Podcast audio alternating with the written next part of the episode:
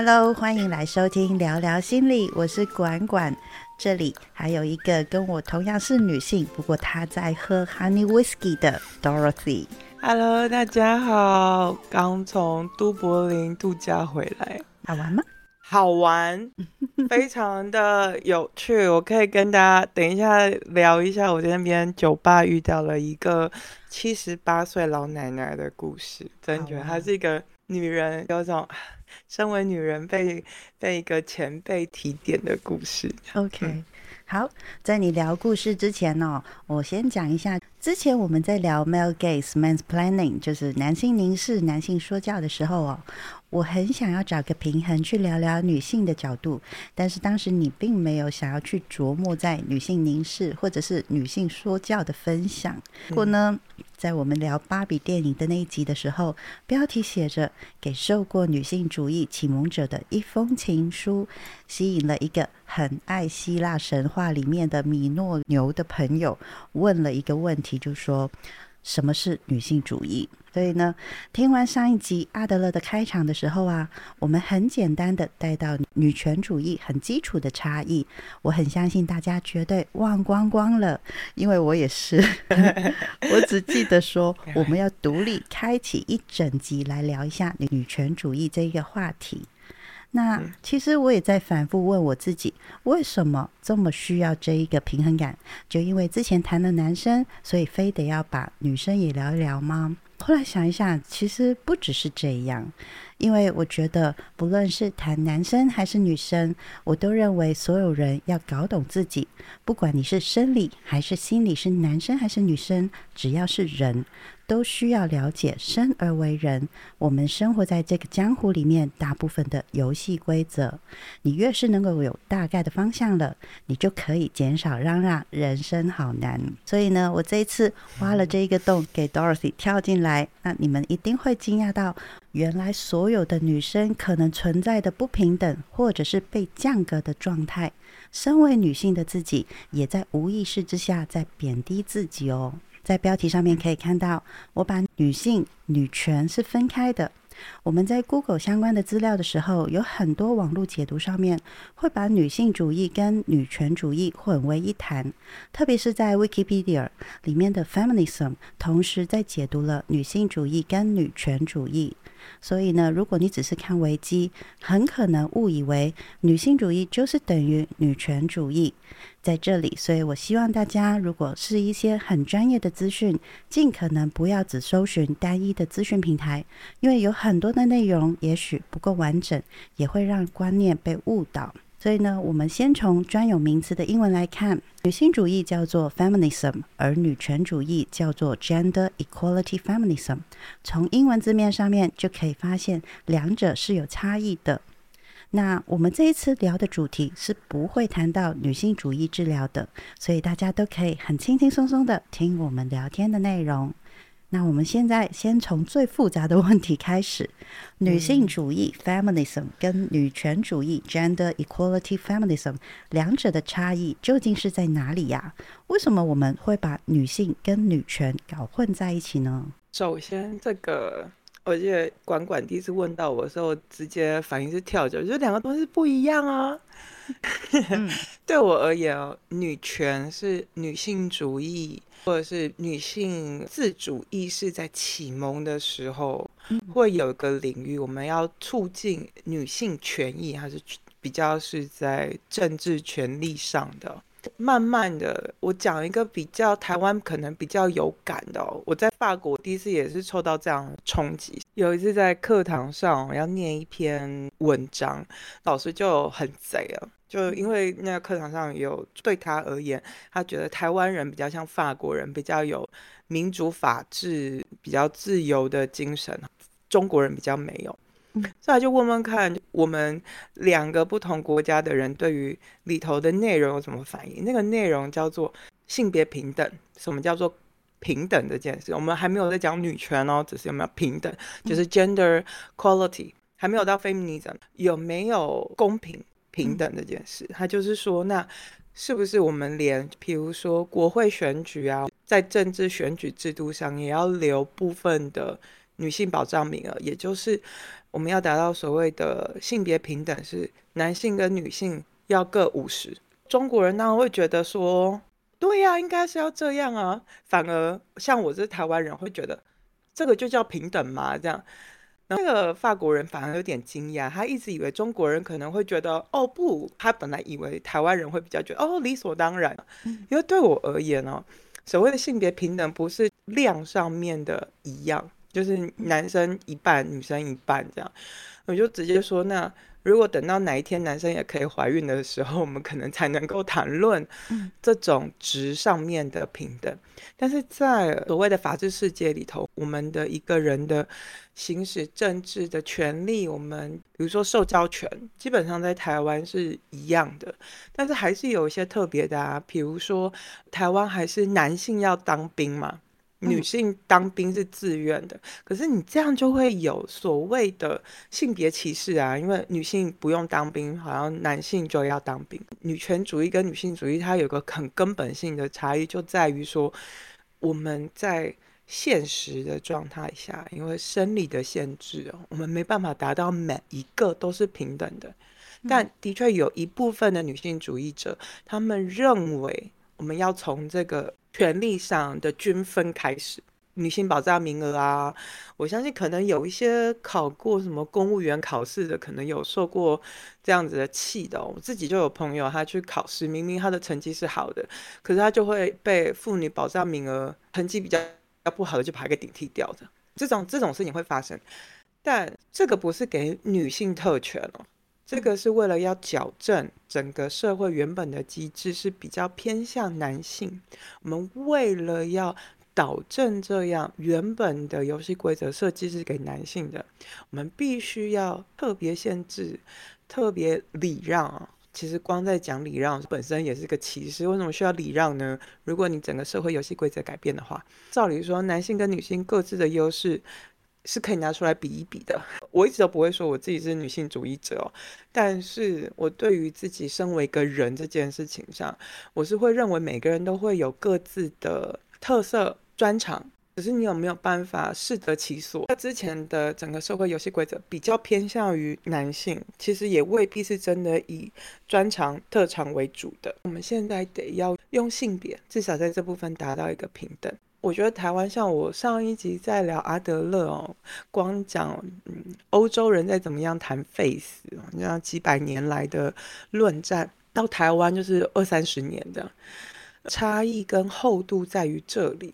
我们在台湾比较没有那种经历到，是因为女生所以很多权利没有的经验。我上次也是类似在文史馆看到，到上个世纪五零年代还真的有那种。在法国，老婆要去上班，工作的上属需要女性员职员的老公签写的同意书。在台湾，我们似乎没有过这样的经验吧？对，在台湾真的没有这种哦，原来女人的权利有曾经低到我需要拿出来讲，我需要公平化它，我们需要在制度上很强力的做一个强制性的改善，这样。所以，可能对于台湾人而言，会觉得好像两者没有差。但是在其他国家语境里头，如果我在法国，我讲我自己是 gender equality feminism，可能有一些男生跟女生他们都会跳脚。那个跳脚在于某种程度上，你是为了反歧视而成为另外一种歧视，因为变成我不是选材嘛，我是为了要让性别平等嘛。像呃前几年吧。现在马克宏总统他一直在推性别平等跟反歧视，包含性别歧视这件事哦，比较柔软的做法。像我上周末去巴黎这边塞纳河摇滚季这样，我去上男生跟女生厕所，我还有特别去看女生厕所，因为我是去上男生厕所。门打开啊，它其实门后面是有贴，如果你被性骚扰或者是。呃，你感受到不舒服的对待，或者是因为你的性别取向而让你有不舒服的遭遇，你可以打哪些电话？有哪些中心你可以去求寻求服务？这样，这是比较软的做法。我们在倡导性别平等，我们要互相尊重、多元，我们可以用软的做法。有另外一个比较所谓的刚性的做法，就是比较我在讲女权主义者他们要做的，就是在政治权利上要有所彰显的。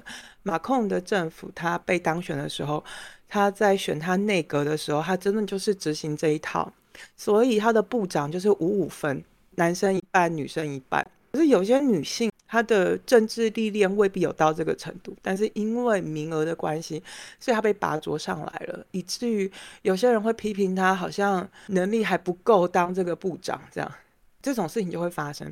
同时还有另外一个，还蛮多我的朋友在学校里头工作就被遭遇到这样子的冲击，他就要求说你接下来，呃，你办公室里头像。教育场景哦，教语言学校啊，学校的老师啊，配置要男老师、女老师要各半。所以我真的有朋友，他的学校需要招聘新的员工、新的老师进来，就因为这样，就算是有男的老师，他的能力是很好的，可是因为保障名额的关系，他们一定要各招收各百分之五十，所以女性她表现的比较不好，得取代掉。本来他们觉得更适合的这个候选老师，我不晓得台湾会不会有，实际上在操作上有没有这些问题哦。所以我觉得第一也是我在说，那个每个社会语境所面对到的问题很不同。就像我说，法国为什么要这样做？是因为真的其实也不过才六七十年前，都还会发生那种老婆想要出去上班需要老公同意，还是真的要签那个书哦。看到我都觉得很夸张。甚至之前女性要出远门，你要坐火车，你也要有一个老公同意的证明，这样。那权利是台湾人可能从来都没有被剥夺过的。对。所以我们不需要那么明确的细分，可是，在其他国家是真的有的。那美国的例子更复杂，还有不同的州郡哦。所以我就拿法国的例子。所以对我而言，那然不同。但台湾人我们很幸运，这两者似乎没有太大的冲突，也许是一件好事。这样也是。所以我们在女性主义的历程上面呢，我们会把过程切分成不同的波段，特别是会提到现在是第四波，那也有一些人会说现在要开始进入第五波了。那这个一波一波的。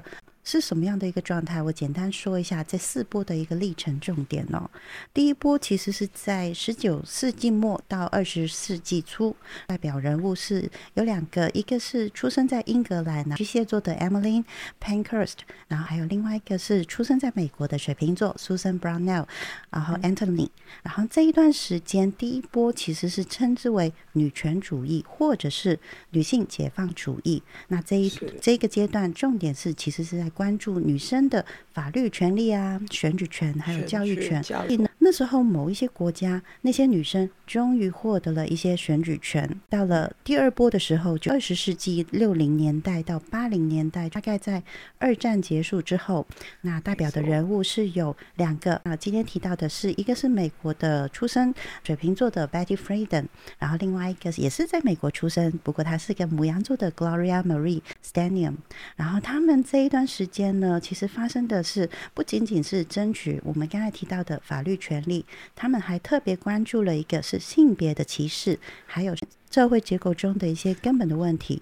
那这一个阶段当中，比较聚焦在性别的角色、家庭、职场等等的议题，所以那时候就是希望社会更加的关注妇女在各个领域的一个平等权利。我这边打断一下，我加一个东西。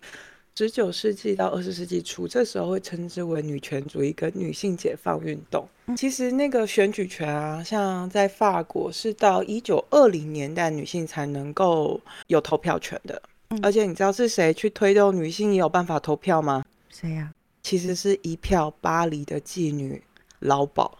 嗯，呃，我记得好像美国也有一个在介绍这一段时间的纪录片，也是在讲那时候西部拓荒时代，也是这些妓女院老鸨们，等于就是他掌握了所有人的秘密嘛，对不对？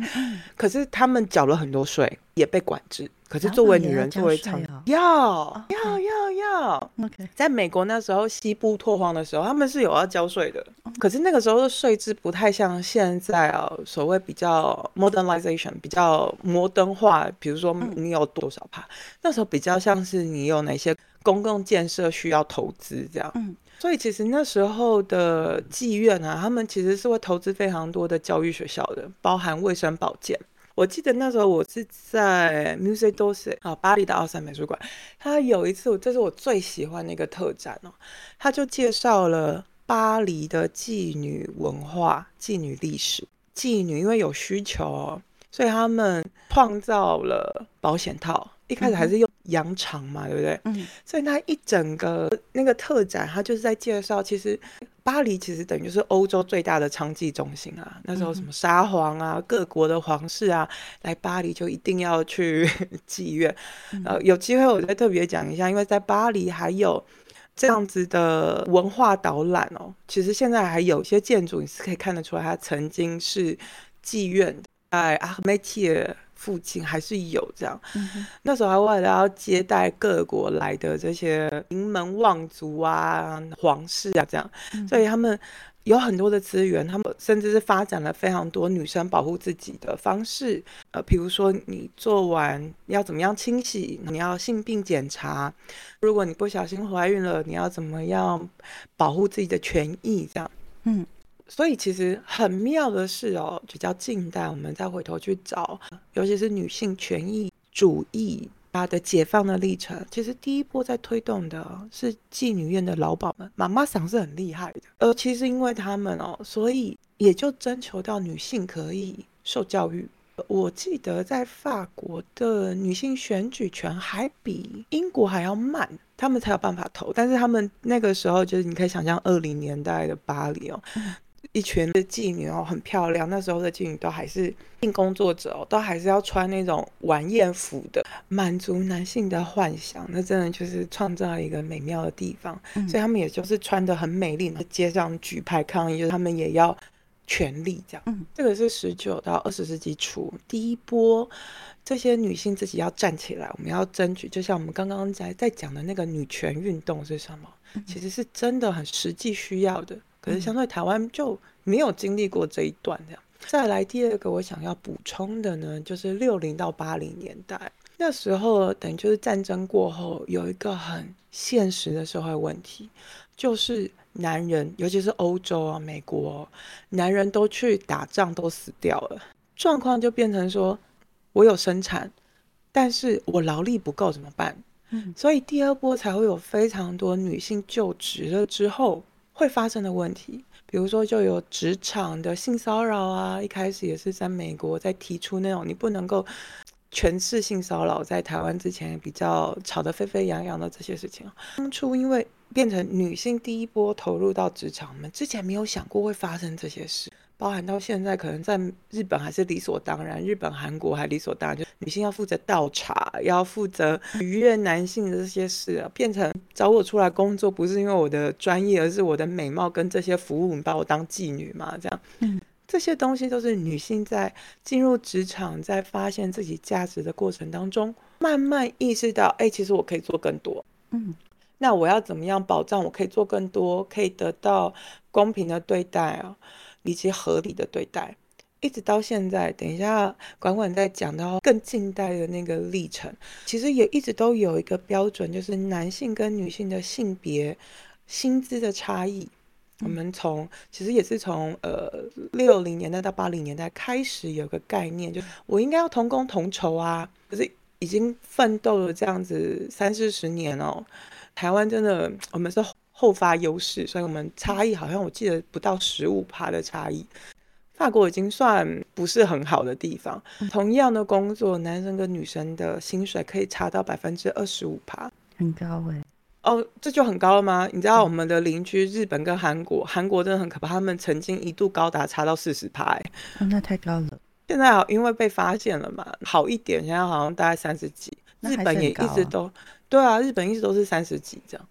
对于台湾而言，就是不可思议。对我在跟管管在想说，在讲女性主义的时候，我要怎么讲？我觉得，在我可能会需要用一些比较不同的国家，让让台湾人知道，台相对台湾幸福跟优秀的地方在于这里。我们真的是拿别人用血汗泪换来的东西，然后我们马上用好做好这样。还有另外一件事情，是我那时候在苏格兰念书的时候，去他们的市政厅。市政厅很妙，它里头有个小小的展览厅哦。我一开始进去的时候想说那是什么，然后我进去觉得奇怪，它就是一个很像是那种简易的小厨房。我想说，为什么要弄一个那个年代的厨房？原来是一是世界大战完，这是苏格兰跟英格兰人之间的战争，这样。嗯，因为基本上所谓的英国军呢，英军大概百分之五十都是苏格兰人，他们真的很身体健壮，这样。尤其是苏格兰海军，他们真的很厉害，真的是死掉很多。尤其是后来一些 V Day 那个德国轰炸英格兰跟苏格兰。就是大家需要避难，嗯，所以有非常多的女性这时候就站出来了，她们就会先把他们镇上的小孩带到比较偏远的呃教会、修道院庇护这些小孩，嗯，确定他们不会受到伤害，嗯，那女性就会在那时候又同时身兼照顾着母亲的角色跟教育的角色，因为等于你就会被困在那个修道院一段时间后，所以后来啊，尤其是战争末期之后，苏格兰也。也有第一波的女性示威运动，我们女性也要工作权，男生死光了嘛，真的是不够，所以在那个 Glasgow 的的市政厅里头，他就记录了那个时候，他们是整个算是英国、英格兰跟苏格兰第一个女性站上街头去争取工作权利的一个集会游行的那个记录，这样。但是当我真的跟 Glasgow 当地的人在聊那段历史的时候，那是非常。心痛的，就是你可以想象，就是男生都离开了，女性要当自强。其实当他们去抗争的时候，是那个情绪是很复杂的。我不讲这么遥远的苏格兰啊，其实有另外一个，其实台湾人可能有比较多接触的经验，越南。我不晓得大家有没有比较感受到，越南人的社会相对比较母系社会，妈妈其实都还蛮有权利的。其实也是因为他们经过了很长一段的越南的战争内战，所以也很多男性死亡，所以变成女性要当自强所以这一二波的时候，真的都是跟着当时的政治战争迫切的民生需求而来的。嗯嗯，那我接着讲第三波跟第四波喽。第三波的部分是在九零年代到两千年的这一个时代。那代表人物，我今天提到的是两个都在美国出生，一个是天秤座的 Bell Holtz，另外一个是处女座的 Catherine Marie Millett。那这一段时间强调的是不同的妇女的多样性，开始就会关注到种族、阶级、性取向等等多重身份因素的交织。那这一段时间呢，女性主义的活动推动的一个是。对性别二元制跟刻板印象的反思，还有就积极参与社会的运动，比方说 LGBTQ 的权利、种族平等等等。那到第四波呢，就是二十一世纪到现在了，女性主义仍然在继续着，但是随着社会不断的变化，新的议题跟挑战就会不断的浮现。那其中有一些重要的议题，包括了性别认同、性别表达自由、性别暴力、科技，还有各领域中的性别平等等等。那女性主义者在全球范围内继续在倡导平等跟正义。从刚才介绍女性主义这四波不同的阶段，我们可以渐渐理解到，要让一个人的权利建立跟争取，其实是需要很阶段性的进行。但是我比较不太了解的是，现在有人说已经要进行第五波了。那如果是的话，那现在的第五波主题或者是核心追求究竟是什么呢？第五波，我记得你有问过我什么是第五波，那时候回你说。其实我也在看所谓的第五波，因为现在第五波它混了当代的很多的议题，尤其是网络时代之后，有非常多以前没有想过的问题。嗯，而且现在也有。呃，Me Too 之后，还有新冠疫情之后，大家的工作模式、生活方式都被改变了。嗯，所以所谓的第五波，其实是一个女人在当代现代的社会生活当中会碰到的问题，跟你能够有哪些主张。我前几天看到了一篇文章，就是最近有新的一季，就是《欲望城市》的后篇，他们老了之后，这些曾经在。纽约、纽约客这四个女人的生活，这样，这样二十几年前，她们相对是比较先锋的这些女人，嗯，然后我就看到有篇文章是开头就说我自己是一个二十岁在纽约长大的一个第四波、第五波的。女性主义者，她怎么样在看二十年前欲望城市 Sex and City 这样子的印记。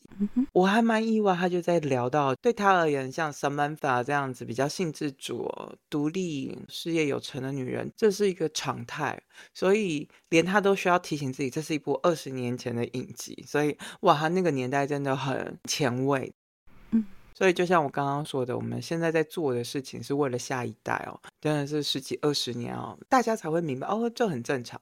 但是想象二十年前那有多么的惊世骇俗。嗯，另外一点是说，他也提供了一个很有趣的观点，是像是这样第四波、第五波已经经历过性平，也被教育到怎么样照顾自己的身体界限，女人不是男人的附属品，这件事情在他们脑中根本不存在哦，所以。第五波这些人，其实是我们接下来谈的论述，就会要有一个概念。他们在聊的事情是，他们可能从来都没有思考过，我身为一个女性，我要去取悦男性。嗯哼，我就是我，男生要来取悦我，我们是性别平等，我们不会因为性别，所以权力角色有这么大的差异啊。也许我们很多生活当中会说，哦，这是世代差异。我们回头再去谈第五波所谓女性主义正在萌发的这段时间的时候，他其实也给我个观点，就是哇，我们这些已经抵达前滩的这些女人们，嗯，以前曾经做的事，对他们而言是看到二十年前的 Sex and City，他们生气的点是，这明明就是性骚扰。里头有谈一个场景是被偷拍，拍性爱录影带这件事情，他其实不高兴的不是拍性爱录影带这件事情，他认为每一个人都可以有他自己的权利去彰显他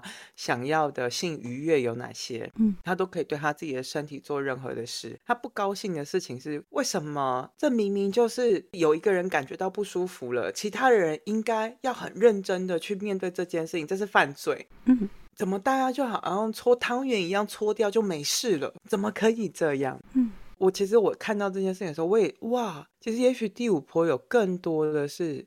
他们在谈的是一个公共场域的权利跟法律议题。我其实我也很期待，像我们开头在讲女性主义跟女权主义有什么差异哦。作为一个台湾人使用的中文语境的经验，女权主义对我而言还是真的比较是女性优越。这时候我就觉得，可能在第五波年轻世代的人，他们可能会在想的事情是，他们也需要设立一些法律哦，去阻止所谓的女性优越者想要透过伸张女权这件事情，其实等于就是压迫了另外一个性别，甚至是性少数的人。像我说，他们会聊，本来女性的体温就比较低，为了节约能源，应该要多聘用女性在办公室里，听起来好像是。似是而非，但是很谬误的言论。也许第五波这些女性主义者，他们的目标可能是想要让她进入公共场域制度化，这是我想象当中的第五波啦。像比如说 Me Too 啊，都要。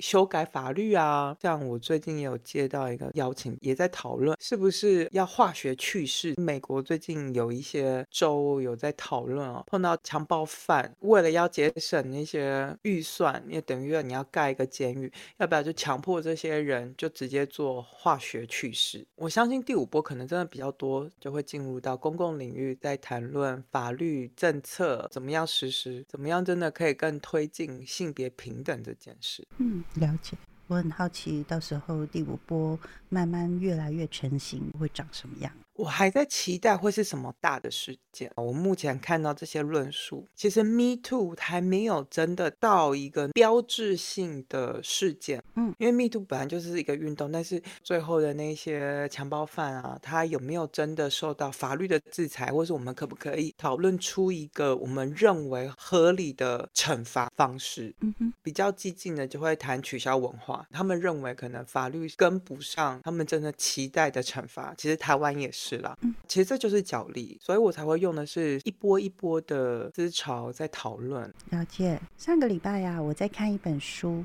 那本书名叫做《这是爱女，也是厌女》。如何看穿这个世界拉拢与惩戒女人的两手策略？里面呢也有提到，台湾也历经了几个阶段的女性主义。那里面提到的有四波。那第一波是在一九七零年代，具有代表性的人物是我们的双子座吕秀莲前副总统。当时她最有名的是在知议任内批评当时的一个大学院校联合招生委员会，因为他们试图限制女性学生入学的名额，也就是防止大专女生过多的事件。嗯那到了第二波的时候呢，就是大概在一九八零年代，是以妇女心智为中心。当时有的是郑智慧、薄庆荣、李峰、吴佳丽、黄琼华、李元珍、顾燕玲，还有其他的台湾女性主义者。他们呢是以唤醒妇女、支援妇女、建立平等和谐的两性社会。所以到了一九九四年的时候啊，终于废除了民法父权的优先条款。到了两年之后，就是一九九六年，也就修正了夫妻的联合财产制。嗯，那到了第三波，就是在一九八七年到一九九四年这段时间，那越来越多的女性主义团体成立了，致力呢就是要为了妇女保障她们的人身的安全，还有专注救援除妓的工作，还有开始正视家庭暴力的问题。嗯所以到了一九九八年的时候，家庭暴力防治法终于通过了。那在一九九六年的时候呢，还有一个彭婉如命案，也促成了性侵害犯罪防治法的通过。那至于第四波呢，我们可以从两千年开始到现在看起，像是女性保障名额啊、性别工作平等法、性骚扰防治法，到现在的 Me Too 等等。虽然看起来我们没有跟外国的节奏是同步的，但是在这样的过程当中，你之前也有聊到，你在台湾的时候也参与了一些社会运动、女性主义的活动等等。我很好奇，当初为什么你会想要参加这样的权益争取活动啊？嗯或者是站出来为某一个群体发声呢？嗯，因为我就是一个女人，而且就是生在台湾生活的一个女体。我用的女体是因为我其实不是一个很有性别概念的人。嗯就像我其实也没有什么种族概念，这样。国中吧，我那时候很喜欢看那个风云漫画，嗯然后又是那种小时候零用钱比较多的小孩，所以就会跟班上一群男生，我就每周会买那个风云，然后带到班上去跟大家一起看那个漫画。嗯，我有一个很要好的男生朋友，他们家是修脚踏车的，他有一天他就走过来跟我说：“哎、知不知道有一句话叫做‘女子无才便是德’？嗯你这样子好吗？”这样。嗯哼因为我小时候就是一个比较会念书，然后又是带自优班，想干嘛就干嘛，算是一个风云人物的小孩这样。嗯所以我相信这个男生朋友跟我讲这个话，可是他真的是很真心的在告诉我，你这样会很辛苦。嗯哼哼哼那时候我其实听了，我只有愣了一下。他非常的有好意的告诉我，女生你不要太聪明。我不知道该怎么反应哎，也许也是因为这样，所以你当我说为什么会参与这样的权益争取的活动，我其实得很诚实的说，我我未必感觉到我在争取，我可能。第一步是我想要先搞清楚为什么这个世界要这样对待我，要求我，嗯而且这个要求是是真的很直接，要我有所回应的。而且为什么一个这么好的朋友会跟我说：“哎、你真的不要能力太好，因为你是女生。”我其实我听不懂，我看不懂，我很好奇，我想把它给搞懂。嗯嗯、那时候的学校，我是念实验学校，然后老师也算是台湾的第二波、第三波的参与者。嗯所以我从很小就知道那个拯救除妓运动的那些人，然后我有一次就去参加他们的，我记得那个标题是女性主义遗产承接分享会，也就是好像前一代的要交棒给下一代的。嗯嗯哼那时候听，其实我还觉得就是好像到一个异世界哦，原来我是所谓的女体，女生的身体。虽然我的大脑还没有真的被注入这么多的格式，是我是女生，嗯然后我应该要做什么事，所以我花了很多时间去理解那个是什么。当我真的到高中，我记得那时候班上，我念高中的时候，呃，我是念女生班嘛，那阵子刚好有。电车之狼，班上的人就在分享坐车的时候，坐公车、坐电车的时候会被性骚扰，被那种怪大叔偷摸啊什么那些经验。我我就在班上组织那个大家分享会，我们来说发生了什么事，我才知道说，哦，原来不只是只有我一个人被摸，那时候好生气哦！第一次坐车，在公车上被六十岁的爷爷吧，嗯就下车的时候故意要挤我胸部一下，我就觉得很挤屁，嗯不好意思，就觉得很不舒。我第一次感受到那种咸猪手，嗯我就到班上就很生气跟大家讲，然后后来才发现原来大家都有这样的经验，然后我们还分享说碰到这种事情的时候你可以怎么办？嗯，我们是不是要结伴一起搭公车？所以我们后来有一段时间就是坐火车的人，我们在哪一站上车，然后到第几节车厢，我们就是在一起，嗯，等于就是一个一个接这样接上车，就不会有让那些怪叔叔可以接近我们的机会，或者是要不要买防狼喷雾，然后或是怎么样大叫，嗯，那我后来发现，在班上高中。女生这样子，大家一起讨论被咸猪手啊，那种不舒服的搭讪，那真的需要一起讨论之后才会不害怕。嗯。那个被骚扰了，你不会害怕，你就知道怎么样解决，你就不会害怕，连上个上学都会感觉到害怕。所以可能是因为这个经验吧，所以我一直都不觉得我是在争取，或者是我在为某一个群体发声，因为我就在为自己说话。嗯，我自己有这些亲身经验，然后一直到我的大学又是学心理学的，所以也参与了非常多就是所谓的助人工作的活动，就会很好奇那个处境到底是什么，所以我也跑去一些工会。帮忙做访调，甚至到后来去参与台湾的工厂的运动。我其实更多的是作为一个女性啊，嗯，我是一个女体，女性身体。那我跟另外一个同样也是一个女性身体的人，我们在这社会的处境上发生了哪些事？我们可以分享，我们可以讲出力量，我们可以互相帮助。嗯，你呢？你有什么经验吗？我完全没有。真的假？完全没。可是你有跟我分享过那个？你我唯一就是能够为群体发声，就是我去香港为了反送中发声。当然了，我觉得说我不是为了一个性别，对。我是为了香港的一个状态，然后去发声。对对对，那一次的发生其实是一个是。身体很疲惫，但是其实精神状况其实是很亢奋的一个状态。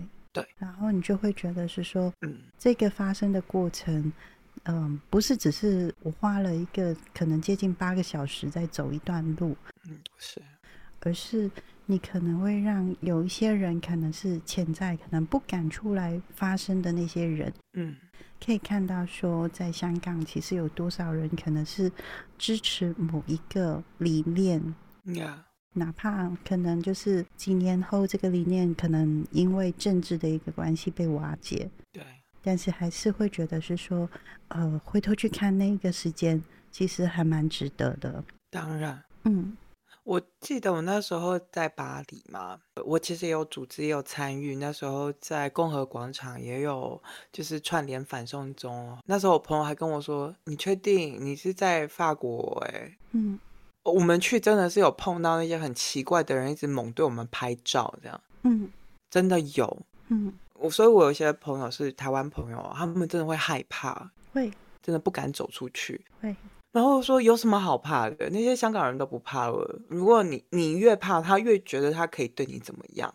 就像我刚刚跟你讲的，那个，呃，这个经验真的是我高中碰到那个电车之狼。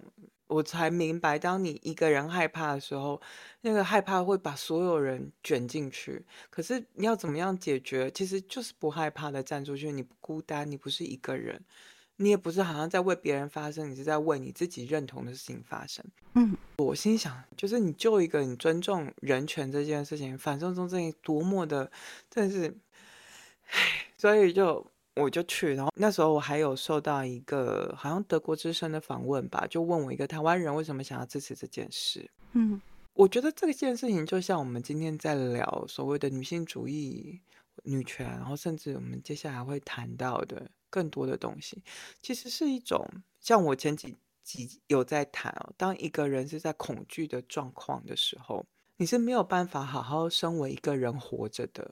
嗯。我今天非常感动，你准备了分享台湾跟这世界这这几波的女性运动哦。呃，对我而言，比较是一次一次的觉醒。嗯，我现在的我会比较想要用是人权的觉醒，你可以怎么样身为一个人活着？比如说那时候第三波的时候，就是有救援出击的工作。我记得我那时候国中的老师，他就是他的大学就是参与了这一段。嗯。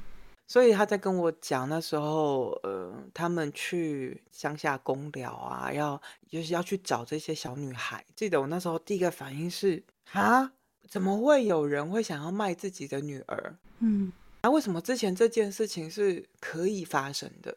嗯所以我一直都会说，我们现在在做的这些事情是为了下一代哦。嗯下一代当他觉得理所当然的时候，我们得到最大的成就跟荣誉，就是下一代的人觉得身为一个人理所当然的样子。嗯包含那个父权优先条款的废除，其实这是前副总统吕秀莲的学妹那一批人，他们在讲为什么要推这件事情很重要，就是因为之前台湾的法令一直都会有，比如说长孙会多一份呐、或是只有儿子男性才有继承权这件事。嗯然后这件事情有多严重吗？连在夫妻，你在婚姻里头，如果是都是在男性身上，那女生其实就算被家暴，她还想要自己独立，想要工作，其实是没有那个能力可以离开这样可怕的关系的。嗯甚至是父母亲因为小孩就是男生会有多一份财产，你不需要给女性的时候，女生女孩可能就会被忽略，觉得你要念那么多书干嘛？到时候你又不会有什么价值，你连继承权都没有。嗯所以我才会说，我就是一个，我生下来，我的父母亲其实并没有把我分成儿子女儿分开对待，我一直都是我想要念书，我说我想要买书，我我就是会有零用钱去买书的小孩，这样，嗯，没有因为我是女生，你念那么多书干嘛？嗯。反而我第一次听到是我前男友的姑姑跟我说，一个女生念那么多书干嘛？嗯我就想说，我这辈子连我妈都没有跟我讲过这句话，我竟然会从别人的口中跟我讲，啊、这句话真的存在耶！嗯所以我一直都会分享那个第三波那个时代哦，在法律上哦、民法上、刑法上做了这么多的努力，其实是等于就是我这一代，就是我出生的这一代，我很理所当然的接受我本来就有这些权利。嗯包含反重中那时候，我知道那真的是一个很，唉，就是一个人权，人怎么活着，嗯你必须要尊重人怎么活着。当你遇到一个其他的人告诉你你是个什么人，你应该要怎么样活着的时候，不要忘了你是你的主人，嗯，你有那个权利告诉对方，不，我想要这样活着。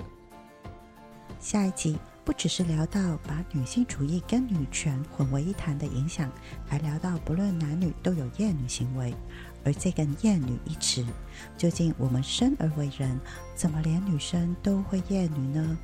请等待下一集聊聊女性主义、女权主义、厌女。拜拜。